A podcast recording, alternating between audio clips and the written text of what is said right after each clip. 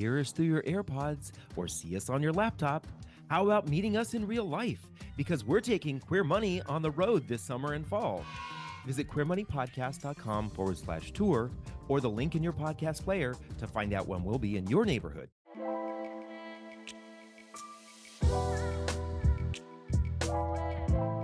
Where's the most affordable LGBTQ plus friendly city in New York? You're listening to Queer Money episode number 419. Today we're sharing the most affordable LGBTQ plus friendly city in the state of New York. Let's get on with the show. The mission of Queer Money is to financially empower the LGBTQ plus community. Join us in thanking Capital One for supporting that mission. Welcome back to another episode of the Queer Money Podcast. Uh, as a quick refresher, last week, for our own edification, we reviewed the metrics that we're using to figure out the most affordable LGBTQ plus friendly city in each state. This week, we want to tackle some of the negative comments that we've gotten on social media uh, throughout this series. And uh, I, I will add this: I think that some of these comments do show some people's privilege shining through. Yeah, and their own um, well judgment judgmentalness is that a word? Yeah. um and this is to be clear we're open to constructive feedback. If if we portrayed something or actually said something incorrectly or inaccurately or if you have a little bit more understanding of the boots on the ground experience in some of these cities that's not being reflected in the numbers by all means you know we, we want the dialogue. Uh, we're definitely trying to help people find ideal places to live that's both friendly as well as affordable. But some of the comments we've gotten have just been um I don't know, kind of snide and almost like derogatory.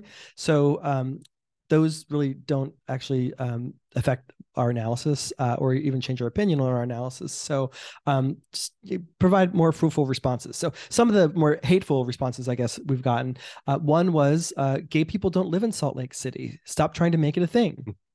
Well, as two people who have been to Salt Lake City a couple of times and have talked to, met, and seen LGBTQ plus people, we want to make it clear that LGBTQ plus people do in fact live in Salt Lake City and actually throughout the entire state of Utah.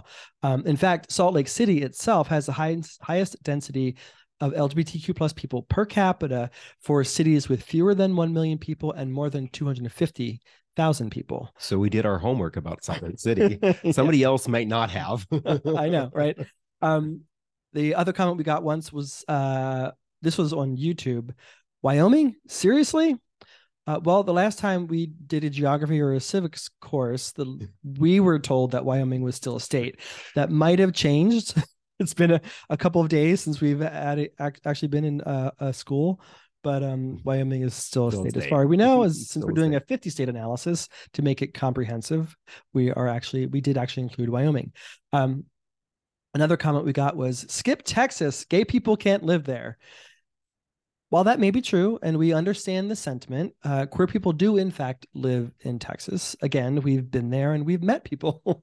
uh, we actually have a very good friend and colleague who lives in Texas uh, with his husband, and you know, they have several friends who are LGBTQ plus.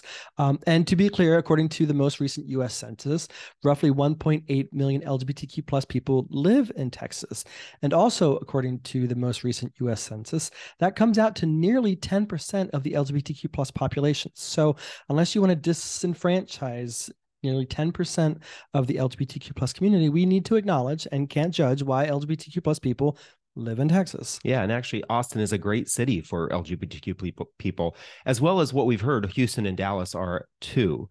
Um, one other comment, pretty graphic here, but they said fuck Laramie, it's racist. And although that may be true, um, what we are doing is a city analysis based on LGBTQ plus friendliness and affordability. And uh, so we understand that there are racist people who live in Laramie. There are also racist people who live in New York City and San Francisco and Chicago and all of the other cities that people may be telling us are the best places to live for queer people. We do have to understand that um, this is a 50 state analysis. So we do need to pick state cities in those states.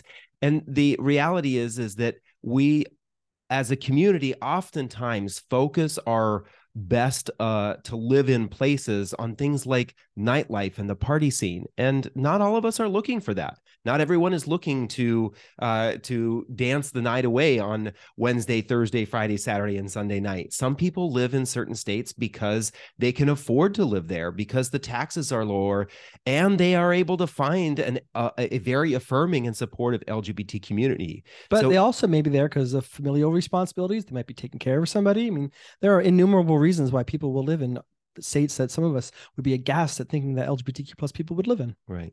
Exactly. Sorry, I stepped on your toes. No, no, that's that that's okay. so what we would love to hear is some of your positive comments. What are your what are your thoughts on what we are doing? We have gotten a few. Absolutely. A couple a couple of comments have been things like thank you for doing this. Uh, some comments about um, here's another gay bar in this particular city that you left off the list. Those kinds of things are constructive and help uh, us, not just us as podcast hosts, but help us as a community because other people are reading those comments and understand that there might be some value value in these places that we're overlooking. Right. And again, if we're making any mistakes or if you have a more personable experience from these cities that we're talking about, of course, please share that. We want to be completely open and providing people the resources they need to make the best decisions for them. Yeah. So, moving right along, we are New talking York. about New York. and as we alluded to last week, the winner actually is not New York City.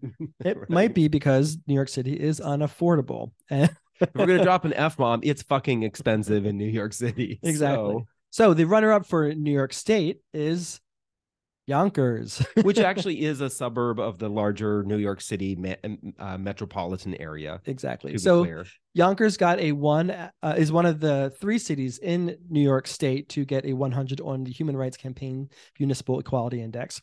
It's tied for number one for the highest median and average incomes at 70,000 and 99,000 respectively. And that average 99,000 is actually the highest on our list so far to date. Um, so that, that, that income definitely helps. Uh, the cost of living, however, is the second highest in the state at 176.7%. So that's a little bit concerning.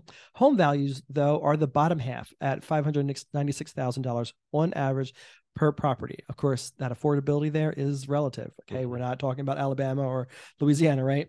Um, and rent is also at the bottom half for the state at $2,314 on average per month per two bedroom, two bathroom units. Yeah, which both of those, to be clear, are are well well above the national average for home values and rent. Right. right. So it's pretty. It's still a pretty expensive place in Yonkers, even though it's on the lower end. Uh, when for it comes, for New York State. yeah, exactly. Tired of all the credit card offers you get from your current credit scoring app? Download CreditWise by Capital One today to avoid them. So who's the winner? The winner is Rochester. Yay! And, uh, a lot of people may say Rochester, but here let it hear us out. Here's some some good reasons. It actually was one of the other cities that did get a 100 on the uh, Municipal Equality Index. The average incomes are on the lower end uh, um, at 72,000, and median is actually the last in the state for the cities that we analyzed at 55,000. Get this: its cost of living is at 79.1% of the national average. It is one of the lowest cost of living state cities in the state of New York, especially compared to New York City. And even if you compare it to Yonkers, it's one yeah, it's it's less than half of what it costs to live in uh, in Yonkers in Rochester. The home values are towards the bottom end at 212,000 and the rents are also towards the bottom at one uh, $1,366. Now, both of those are well below the national average. So, if you're wanting to move to the state of New York or to a different place in New York, this may be a spotlight for you. And there's also some other reasons why some other reasons to consider Rochester as your gay friendly home is it's the third largest city in New York State. Again, it's just on the outskirts of New York City. Um, it's just also off the Finger Lakes region of uh, and Lake Ontario, so you have some nature nearby if you're more of a naturey kind of person.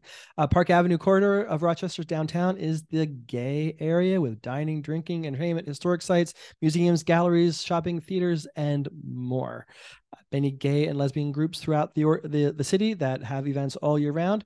And Pride is typically the second week in July. This year is July 15th, so as to not compete with New York City Pride. So you can actually do both if you wanted to. One is maybe a little bit more affordable than the other.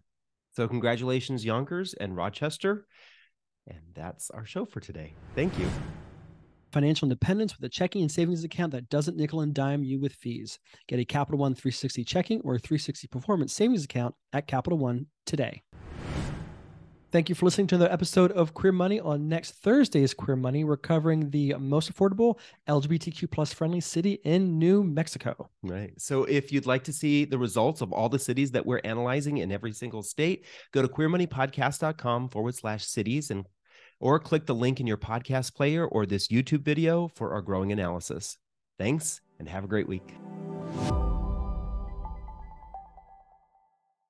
From Los Angeles, California to Winooski, Vermont, we're taking Queer Money on the road. Join us as we gamify personal finance with Queer Money Bingo or catch our signature Live Fabulously, Not Fabulously Broke talk, and so much more in between. Check out queermoneypodcast.com forward slash tour or the link in your podcast player regularly for date and location updates.